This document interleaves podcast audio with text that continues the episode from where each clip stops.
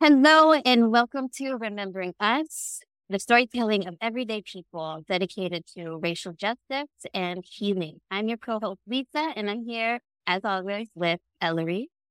Hello, hello, everyone. First, we'd like to thank everyone, all of you, for your feedback. We appreciate, deeply appreciate your thoughts. We appreciate questions because our goal for this podcast is to be a platform to spark conversation, to ignite reflection, inspire creation, and of course, action. So thank you for your feedback. We always appreciate it and take it to heart. So before we introduce our guest today, we also want to mention that we are continuing to gather contributions, not only to compensate our guests of color for bringing their stories and expertise to the podcast, but also these contributions go directly to local BIPOC led organizations that are dedicated to racial healing, starting with a, an incredible organization that we've talked quite a bit about, which is Jubilee Justice. So please check out the link in the description for more info on how to make a contribution. And thank you in. Thank you. So today we are honored to be joined by Jimmie Lee Kirkpatrick and HD, known as D Kirkpatrick. And starting with Jimmie Lee, Jimmie Lee Kirkpatrick was born in 1948 and raised in the Grier Heights neighborhood of Charlotte, North Carolina. As a junior at a predominantly Black Second Ward High School, he was the first African American to be selected to the Charlotte Observers All City team. He was a 1966 graduate of Myers Park High School, where he received All American and All State honors as a football player. Jimmie Lee's controversial omission from selection to the 1965 Shrine Bowl football game resulted in a racial, racial discrimination lawsuit led by civil rights attorney Julius Chambers. After the judge's ruling, Chambers and several other community leaders' homes were bombed in the night. After graduation, Jimmie Lee attended Purdue University, where as a freshman, his team won the 1967 Rose Bowl. As a sophomore, he led the Big Ten Conference in kickoff returns. After career ending knee injury, Jimmie Lee moved to the West Coast and Berkeley, California. After a short stay in California, he moved to the Northwest Oregon coast and eventually to Portland, Oregon, where he resides today. It was in Oregon that, quote, I began to fully understand and appreciate the beauty and value of our natural resources and the need for its protection for future generations, end quote. After living and working on the coast for several years, Jimmie mm-hmm. Lee realized it was teaching, coaching, and working with young people that he enjoyed the most. In 1967, he earned a master's degree in education from Oregon State University. Jimmie Lee worked for 30 years in many capacities in public education, including 25 years as a high school administrator before retiring in 2005. Jimmie Lee is married to his wife, Vicki, for 41 years. Vicki is a retired physical therapist. They have three sons Anthony, Jimmy Lee Jr., and Nathan. And our second guest today is H.D. Kirkpatrick, also known as D. D is a native North Carolinian, earned his BA from Harvard, his M.Ed from UNC Charlotte, and his PhD in psychology from Saybrook University. He practiced clinical and forensic psychology for 37 years, became a board certified diplomate in forensic psychology. And in 2014, he learned from Jimmie Lee that his paternal ancestors were slaveholders, news that changed his life irrevocably. He is married and lives in North Carolina. In March 2022, in part stimulated by what he had learned about his family he published Massa, a psychological portrait of the Southern slave master and his legacy of white slaves. Thank you both, and we're very honored to have you as guests today. And before we get started in conversation, we like to take a moment to ground in the space for our listeners, for us, and just taking a moment to find a space inside ourselves, whether our eyes are open or our gaze is gently closed and taking a moment to find our breath. Finding our natural breath as it rises and falls. And in this breath, feeling into our essence, our core, the being that we have always been, that being that first entered the world, feeling and remembering into that space we are.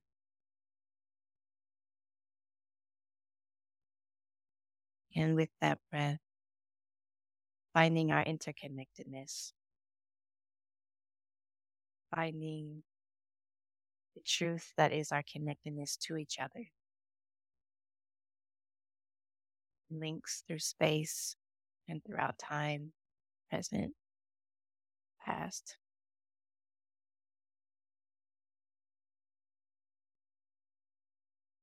And with this breath, finally finding our intention,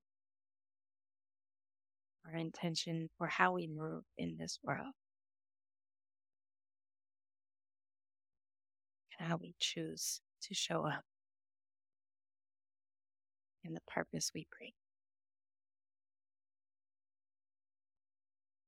Taking just another couple deep breaths in this place.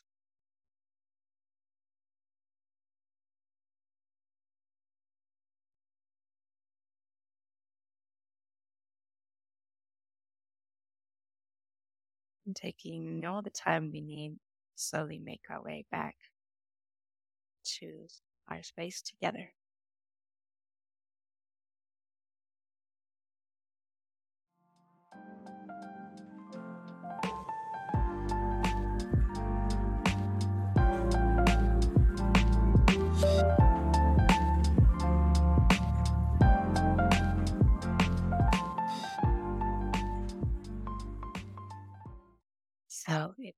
Such a gift to be here with you both. Thank you both for being here.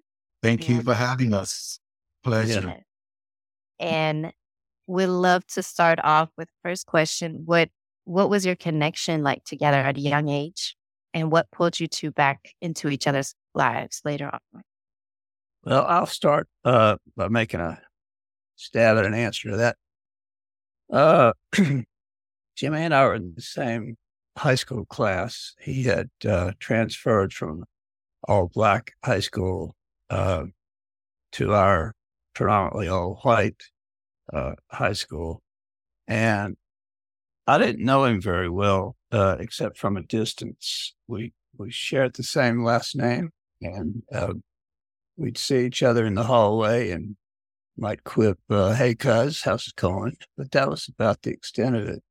Uh, Jimmie was, in my worldview, uh, a rock star. Uh, he brought exceptional talent, athletic talent to our school in in football uh, largely, but also in baseball.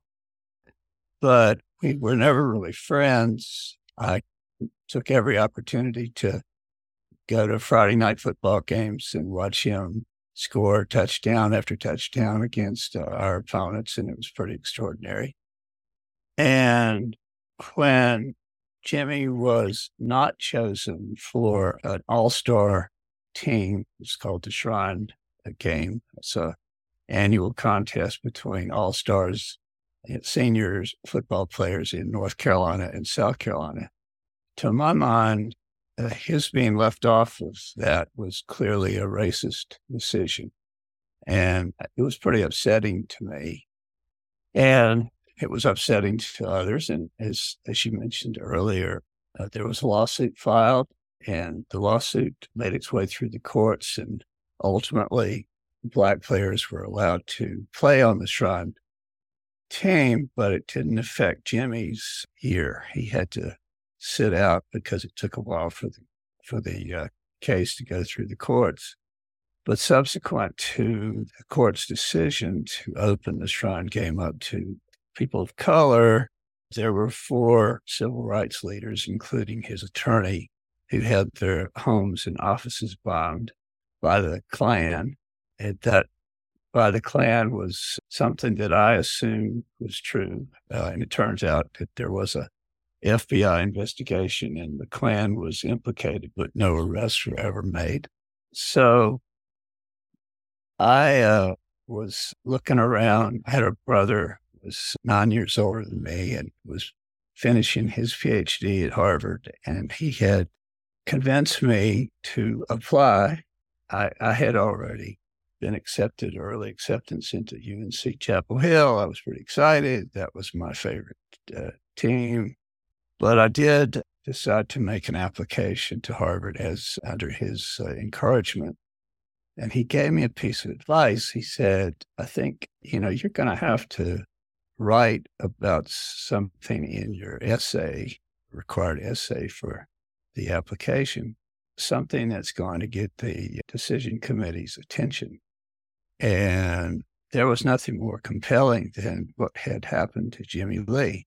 So even though he and I weren't friends, his story was a very moving one. And so I wrote about his being excluded by racism uh, from the Shrine Bowl team. And it got me an interview. It got me a scholarship, got me into the Ivy League. Um, and then 40 years passed or something like that. And Observer journalist and investigative journalist was looking around and tumbled into Jimmie's story being excluded from the Shrine Bowl and did an incredible three part series beginning in 13 about Jimmie Lee, tracked him down in Portland, did a, a extensive interview with him and other family members, etc. And these stories pr- prompted me to to contact the Observer and ask permission to uh, get in touch with Jimmie.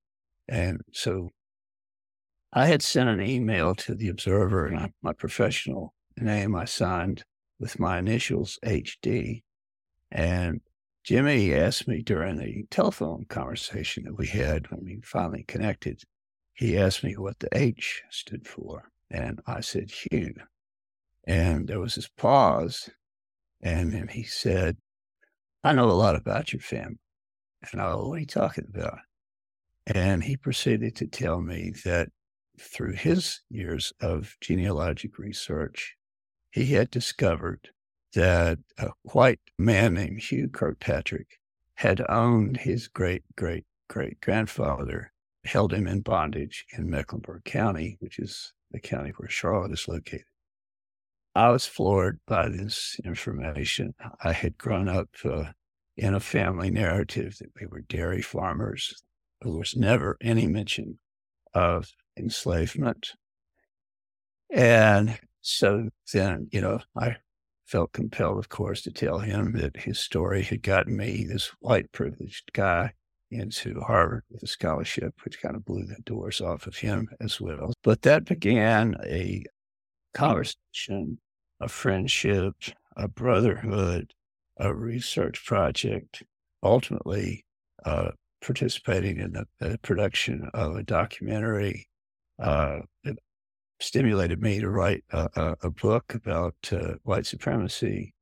And so we're off and running. We're now about 11 years down the road, and we formed a, a business called Stir in the Ashes and we're starting to put ourselves out there post film production to give talks and organize uh, conversations around white supremacy, white privilege, what it's like for a black man and a white man to talk about racism and model how it is that we can overcome issues of the wound of slavery and develop a, a story that turns out to be pretty powerful and pretty healing. And we have miles and miles to go before we sleep. There's so much that I um, can't wait to dive into from that intro. The um, Jimmie Lee, I'm curious because in these telling story and in you asking about his first name and him saying Hugh, then there was this pause. And then saying your fourth great grandfather enslaved my third great grandfather. I know for me as a white woman, I'm feeling that from Dee's perspective.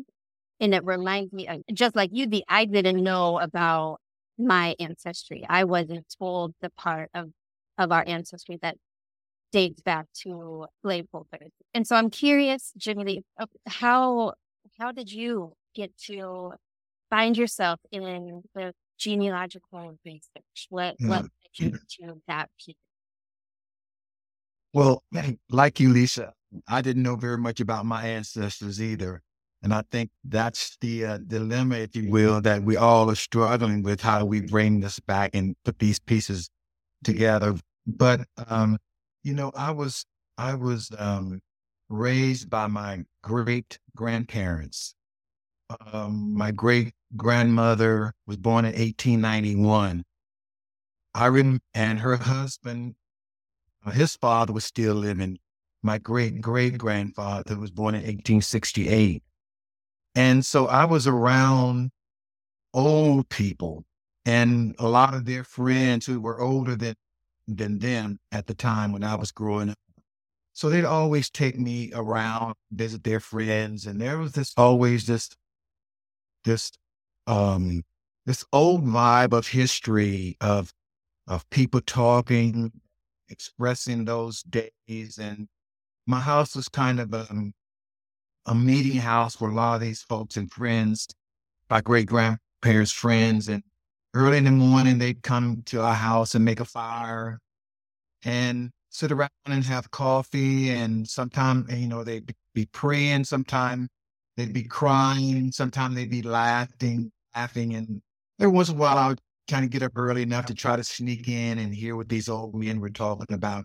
And it was just um, a unique experience. So as I grew so I grew up and these relatives passed on. I um, started to really reflect, you know, especially when my mother passed away in 2000, about my my history and who I who I really am. Uh, certainly, going through the 60s, you went through a lot of those kind of identity things and Black Power, and you know, wanting to change your name and really trying to connect with your roots. So, you know, I was a part of that movement, but I really did not understand who my people were and what Charlotte, North Carolina. And, you know, I lived and still continue to live in the same area that my ancestors and slaves lived. So uh, I just started to um, think about those things and and something out of the blue hit me said, wow, you know, you have a white name, you Kirkpatrick. There were Kirkpatricks here. You knew white Kirkpatricks. What's going on there? So that kind of led me into um, looking at the issue around slavery and white Kirkpatrick. So I immediately started to look into the history of white Kirkpatricks in that area. I did everything. I was making cold calls to white Kirkpatricks, asking them if they knew about any black Kirkpatricks in the area, their family history, any connection, anything that I could find. And about 2000, I stumbled across a Mecklenburg County form online, which talked about, allowed you to make a statement there around genealogy and history of the area. And I just put in a simple statement that I was Kirk, uh, Kirkpatrick looking for information on my family that lived in this area during this time. And I lost the website. And six years later, I stumbled on it again, and someone responded to that question and it was a researcher uh, first at Winthrop College, but she was also a member of a church, a Sharon Presbyterian Church in this neighborhood where my ancestors lived. And she uh, was a historian for the church, had gone through these records and found this information that a lady shared with Dee about Dee's family and my family connection with Hugh Kirkpatrick. And there was a there was a document through their church sessions in 1850s, which really connected me. And so I um, had that information and started to build that information around through Dee's side of the family before Dee and I connected. So I had this information leading into my episode in high school and that part of Dee and I's uh, involvement. And when we met, that's how I had this information about D. And it was this Dee has the same name of his two time great grandfather, I do believe, Hugh Kirkpatrick as well. So, you know, I, I knew this name. And for me, it was like, wow, you know, I've taken another step toward my own my own history.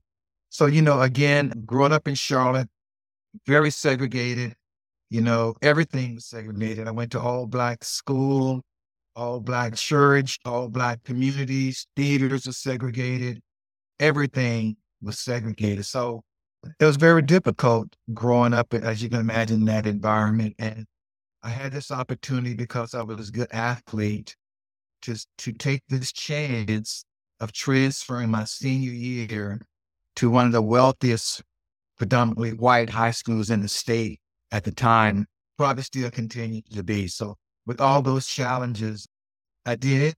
And um, basically D and I had this connection in high school that we didn't we didn't know about until 50 years later. So we're continuing. Fortunately, I think for me, D has been very open. We've developed an incredible relationship that has allowed us to have great conversations about difficult subjects and to learn from each other, to learn from each other's history, to learn from Mecklenburg County slave history, and really to share to share our stories. I think the most beneficial thing for me is to learn about my ancestors. You know, you hear about things, but to actually immerse yourself into their lives, their struggles, and for them to come out of those situations to be able to establish families and communities and go on and raise generations of, of motivated children. It's just um, something of, of, of pride that I never, I wasn't carrying before. I can relate with the never having anticipated how life changing it was going to be to learn about ancestry. There was never anything I was interested in or looking into. It literally came to me. And it is the one piece that has helped me to become a little bit more full. And that is invaluable.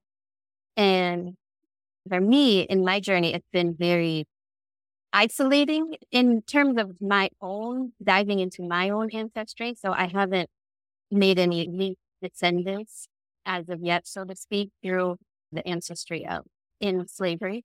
And I'm curious for you two in those first moments after Jimmie Lee calling Dee back and saying, you know, I know exactly who you are. And this is how far back we go.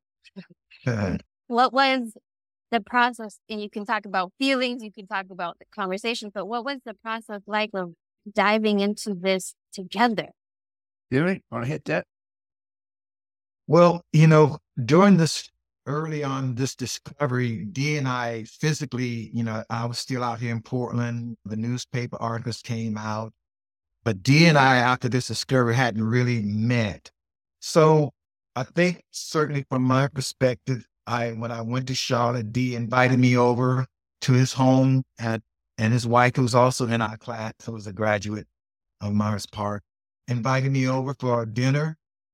And, you know, I was happy because again, I saw Dee's history as a part of my history. And for many African Americans that on this journey, you have to have that that information, that contact. And so for, for me, going into it, I looked kind of, kind of as a resource to continue my own personal journey. But having, you know, but having met him, I realized we had a lot in common. We both were very curious about how this has happened in our lives, and we really wanted to uh, just get a feel of how we felt about each other. And you know, I think that was certainly uh, a real key to where we are today and, and that we are able to take this musical journey. What you think, D? Yeah, it's I give a different answer every time I try to contemplate this question. At a personal level, I was anxious because I didn't know who this guy was going to be. You know, I didn't know what his attitude towards me as a white privileged male was going to be like. I had worked in the nonprofit world for a number of years after college and ran across uh, several black men who did their best to make me feel guilty, especially around money and privilege, et cetera. And so I had that experience.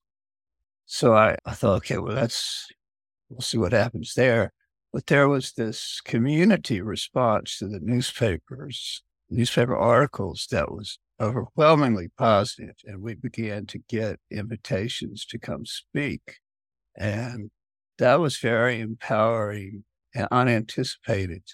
And what we suddenly realized is that our story was one of many stories, that, that there were people who both of different colors who had stories about their ancestors and their relationship with the subject of slavery. And so it took on a, a tremendous life of its own. And Jimmie, on a personal level, was just very curious, compassionate, open guy that wanted to know the truth. The truth did not scare him off. It, it was a green light for him, and that's compatible with me as well. It's at a personality level. So we were very compatible. But anyway, it's been this increasingly healthy, and I, at least I like what you said of helping to uh, increase my wholeness. You know, I feel like Jimmie coming into my life in the way that he did and with the information that he did was a real gift. I was practicing forensic psychology at the time that all this had landed in my lap. Jimmie brought this uh, life changing set of circumstances. And I found myself becoming less and less interested in my professional world as a forensic psychologist and more interested in learning about the truth of not just our family, but slavery and Southern slavery in particular, and white privilege and the hidden wound of slavery. And all these doors started opening up, and some of them we've gone through very slowly, and some we've dashed through. You know, it's uh, it's it's it's it's been quite uh, a journey, and continues to be quite compelling. Wow. Thank you for the vulnerability and sharing that, Dee, and especially the point about the honesty before you two were reunited later and, and having apprehension, the narratives that are forced in media.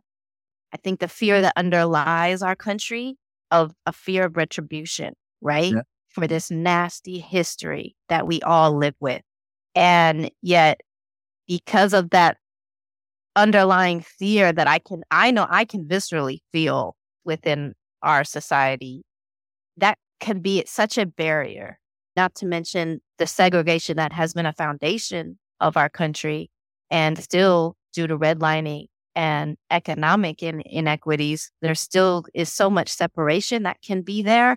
And to not cross over that barrier and confront those preconceived notions that lock in that we're not going to be able to connect, or I'm just going to feel guilty, or honestly, I'm going to remember all the the horrors that are the truth of this country that live within our ancestries into who we are today. And I, I really appreciate that you were open to not only learning more about each other, understanding deeper, but how you fully went in wholeheartedly to where, where am I from? What is this? What, what does this look like? How did it get ingrained in me? Where did it come from?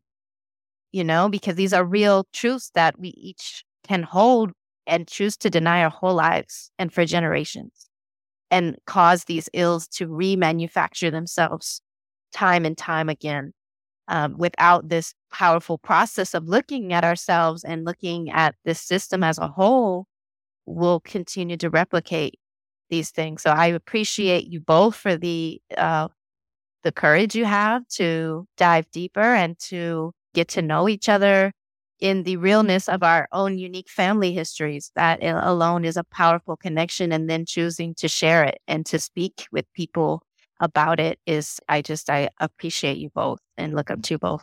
Thank you, Ellery. So I appreciate that. And one of the, I think one of the strengths of our relationship is that we're taking that we're able to see from now from both perspectives more clearly. So mm-hmm. when we have conversations, we're involved, I have learned that I have the ability to see from these perspectives and as well as my own. And I, I say that because, for example, the issue around fear, some of the causes of some of the reluctance to change. And I I see that. But let me describe another fear. I grew up in a in a community that was totally surrounded by wealthy white community. In order for me to get to school, all black school, I had to walk through the all white community. And there was only in that community only one way that I could go. If I veered any place off that path in that community, I was putting my self and family community in, at risk. So I grew up being taught where to go, what I could do because of these oppressive people around me. The, the community I grew up now has the reputation as one of the poorest economic communities and one of the dangerous economic uh, communities in the city. I had no fear in my community. No fear. The fear that I had and the fear that my community had is when they left that community. And leaving that community was only steps, only crossing a street, only crossing a railroad track. You were in fear. There are places that you could not drink in the same fountains. So my so my point is again, we all have these fears. We like to have the saying that this legacy of slavery was an equal opportunity destroyer. It affected all of us. We all have these fears. And so I am happy and pleased that I'm able to now try to see this issue holistically and yes, there is fear. You know, there is hate because I grew up with a different fear, basically. And my community didn't go into other communities terrorizing them. But that happened in my community. I don't think the family feared when police came down their streets. My community did. So there's a lot of fear out there, and and we all are a product of our history. That's why I'm so grateful that we're able to dig into this history because it, we learn from our history, and I've learned so much about our history and how it relates to some of the issues that we have today. But I think there's there's different levels of fear, and the issue again is how we face these things? How do we build trust? in terms of our own relationship to to get over some of these fears that uh, perpetuated because there's some value in keeping people afraid and keeping people separate. But you know, my life experiences has taught me that you have to step outside of those. You have to have courage and you have to accept people and not fall into this pigeonhole of this is who I am and everything else. You know, I would I wouldn't be where I'm at I wouldn't live the life that I've lived had I had those feelings. And I have family members who say to me, Why are you doing this? You know, but sort of say, Why are you digging up these things? Why are you going back there? And again, these subjects were never taught in my family either, nor my schools. So the only thing I'm I had to go on was those old people telling me these stories about those times and their behaviors and their morals and values. And those are things that I that I realized came from them. It wasn't something that the football player it came out of my ability to play football. It came from these people generations before me who uh, set the standards. So again, uh, for me, it's a it's a matter we have to stop looking at each other as this person, this fear versus this fear. We understand fear. The question is, how do we address it and how do we address it together? Thank you for bringing that to the full depth because that is so much of what stops, I know, a lot of white people is this and to have a fuller perspective of exactly what are we working with that realness of fear what is perceived fear what is actually just privilege privilege that keeps people quiet right? And real what is real fear? What is fear of not being able to provide for our families? What is fear of our baby's going to be okay when they're outside walking along the street? So thank you for bringing that fullness to the conversation that needed to be there. And I, one question we i had about a minute to that. Please. uh fear uh in all caps is uh what's keeping us apart uh Fear is what's driving the division in our country. Fear is what's being manipulated by one party, the former Republican Party, and is got everybody on edge. And I think the more we can honestly confront it and talk about it and talk across that divide and not be afraid is is what we all got to do. So I appreciate very much what you two are doing. Yeah, thank you both.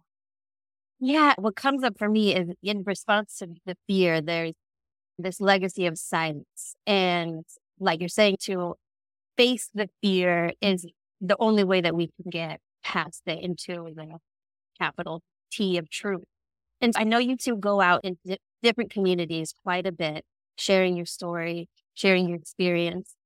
And specifically in order correct me if I'm wrong, but to speak about the legacy of slavery, to speak about racism across race. And so I'm curious are there any values or core aspects of how you initiate this kind of dialogue, this kind of truth telling in order to maybe guide someone internally and externally toward healing that brings us a little bit closer together. And and I think about just how because of all the silence and the fear of not speaking to this legacy and the harm, the continual harm, that there's not very many guide rails. And I know in our coming to the table, for example, we have our mission, we have our agreement in every meeting. We go over them before we're talking about the legacy of slavery. So I'm curious how you two hold that if there's anything that comes to mind of what is a value in going into these conversations in multiracial spaces. Jimmie, you mind if I jump in on that? Sure. Go right ahead. I think we give a, a big nod to our uh, director producer who put together this film, uh, A Binding Truth. When we were walking about in the world at large after the newspaper stories, we were just kind of winging it uh, we were responding to questions, issues, etc. And you know, as I said earlier, the story itself became other stories, and so we didn't have to do a lot of work except just listen. But then we made a decision to be part of the production of a film. And our producer created this short little trailer in the production world. It's known as a sizzle reel.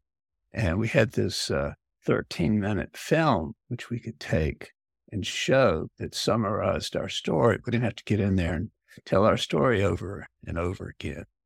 And it was powerful and it remains powerful. And then over time, the, the documentary was made. It's now a little over 90 minutes. And we have that to now show.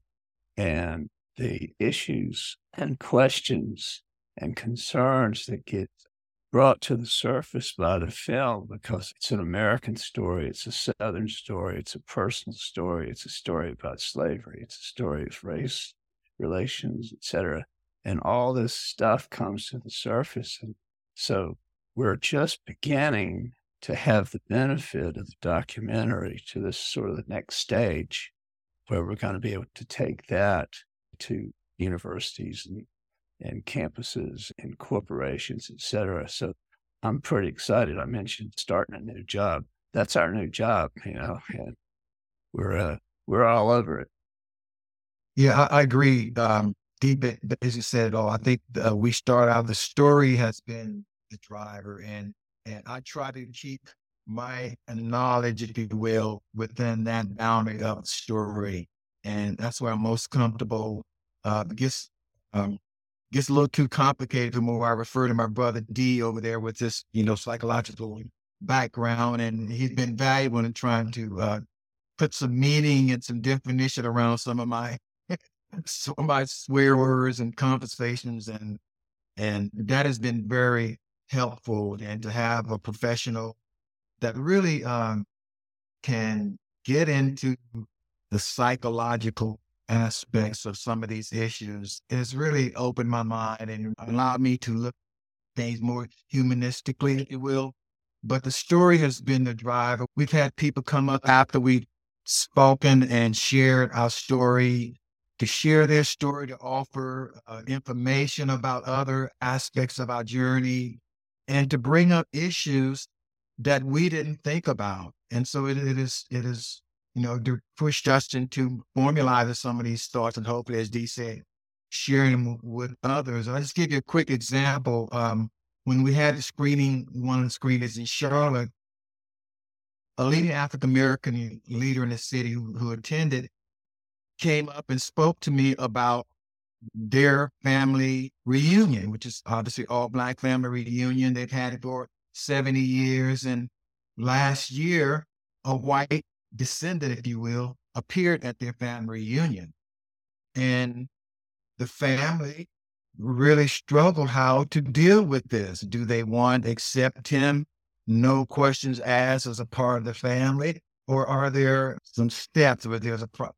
So uh, the family actually had a meeting and had to vote on do we accept this person or do we not? And, and all of those issues around. And it just led us to the fact that he suggested Black folks has this issue as well. And so it made me realize even more and, and joyously that this is a story for the Black community also. And that was a big fear of mine, if you will, that this story wouldn't reach the Black community on that level to make, to allow us to really to dig into our painful history and, you know, those kind of things are just easily to set aside because it is paid. And so we've developed strategies and approaches and found out some of those things that are valuable to people. So the story is the driver for us. As Dee said, now we're trying to um, articulate some of these responses that we've gotten put into the program. We can continue to share and educate it if we can. Heck yes. Heck yes. And I, I know it was mentioned a little bit before about your family and what that process has been like for both of you. Can you talk a little bit more about what that is like as you both have dug into your family histories? Um, what has been the response or what was it like with your families? Well, Dee has three children and I have three children. He has girls, I have boys. They're uh, kind of around the same age. We love their extended family. Uh, we have similar connections in in Charlotte, Dee and I. And so, you know, when our families bonded, it really, I think, gave us from both sides, I'm sure from both the kids, this has been a good thing for both our families that we've gotten to know each other. It has helped, you know, they see the difference in us uh, uh, the result of our families' connection. Yeah, and just uh, be brief in answering the question. I had very few family members alive when all this came out. And so I really felt some real grief, if you will, by not being able to go talk to family members. So what I know is the research that Jimmie and I have done, and it's pretty extensive. Jimmie and I, uh, he told you about Katie and I having him over for dinner, and uh, we, we talked for probably three hours. And he's at the end of dinner, he said, Would you like to go see your uh, ancestors' grave sites? And I went, What? Really? And he and his research had tumbled onto the white graves of the Kirkpatricks going back to the 18th century. There, they had a big cemetery that was on the plantation land of my great times five grandfather, John Kirkpatrick. So the next day, we went out to a place I'd never been to before. I didn't know about, didn't know any history.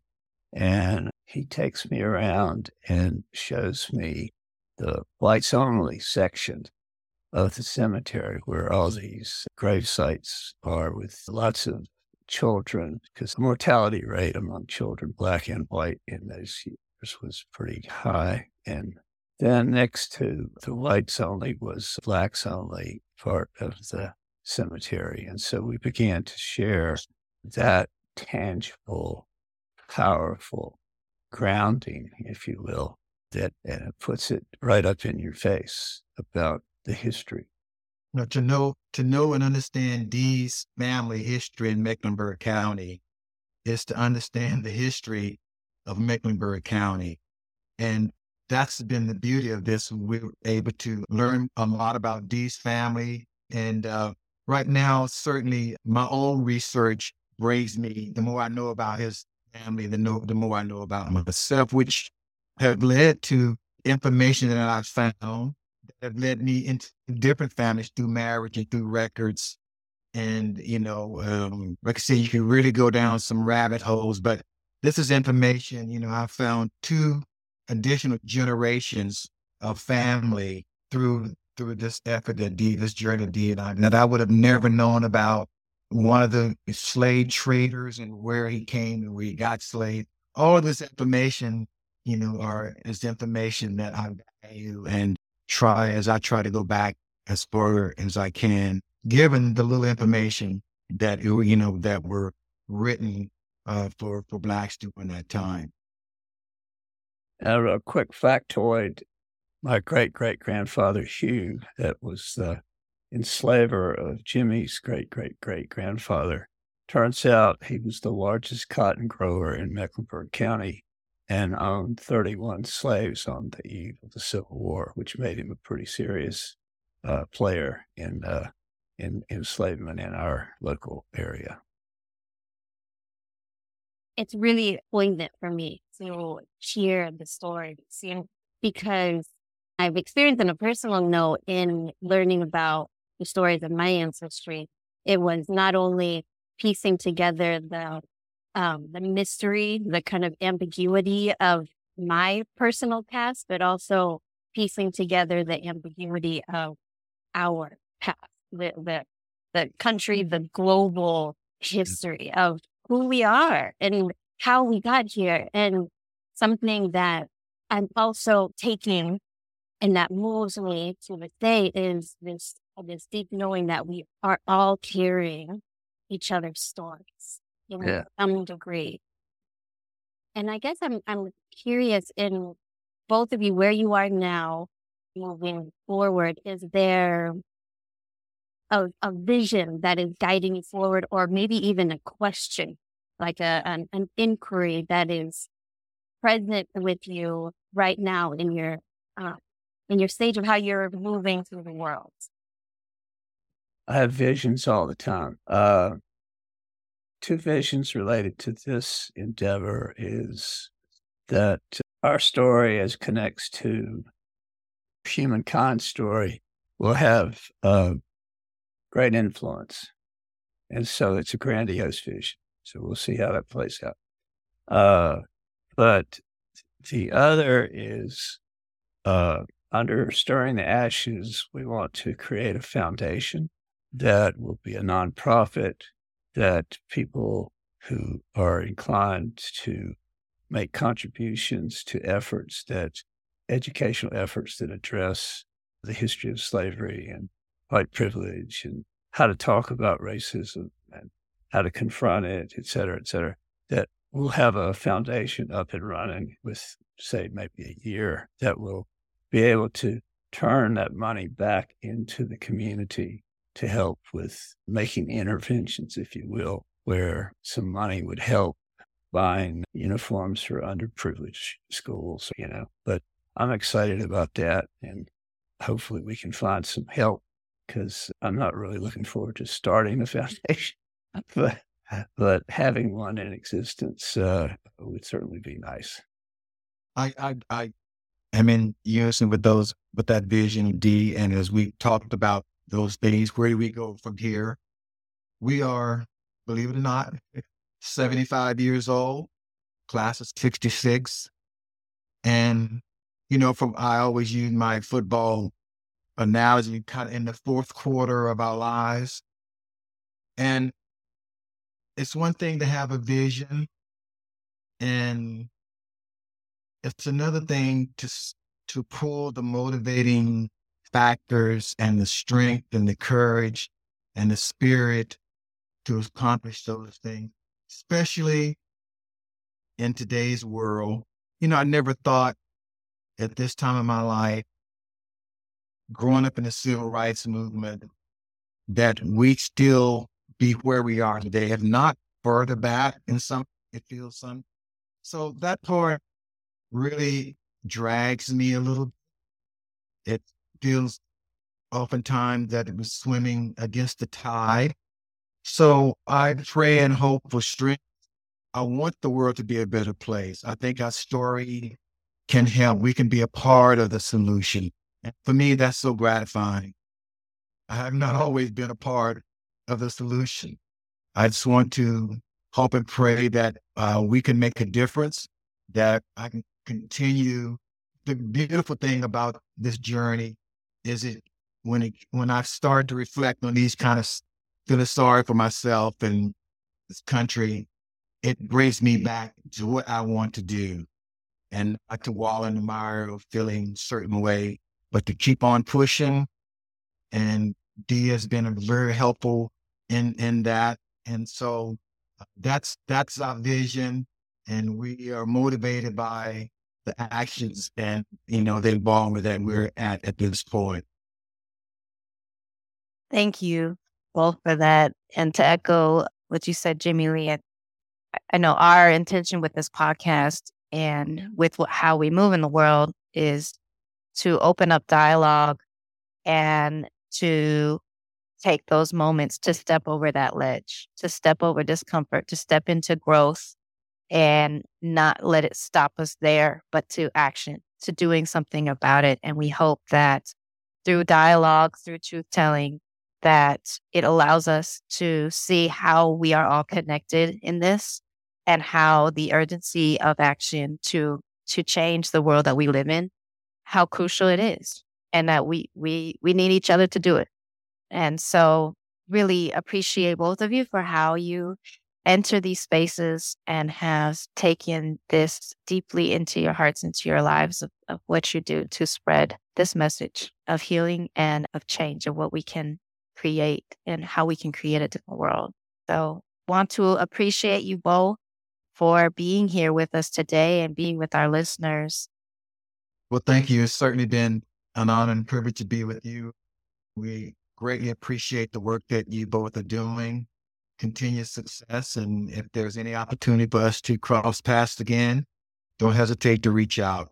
This is what we are about now, and we love doing what we're doing and grateful that you're doing the same.